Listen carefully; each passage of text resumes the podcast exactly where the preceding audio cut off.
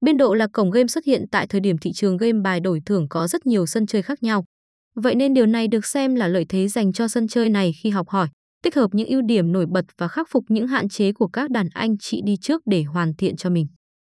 Bên cạnh đó, trước khi chính thức hoạt động cổng game đã trải qua rất nhiều quy trình kiểm duyệt khắt khe của các đơn vị tổ chức.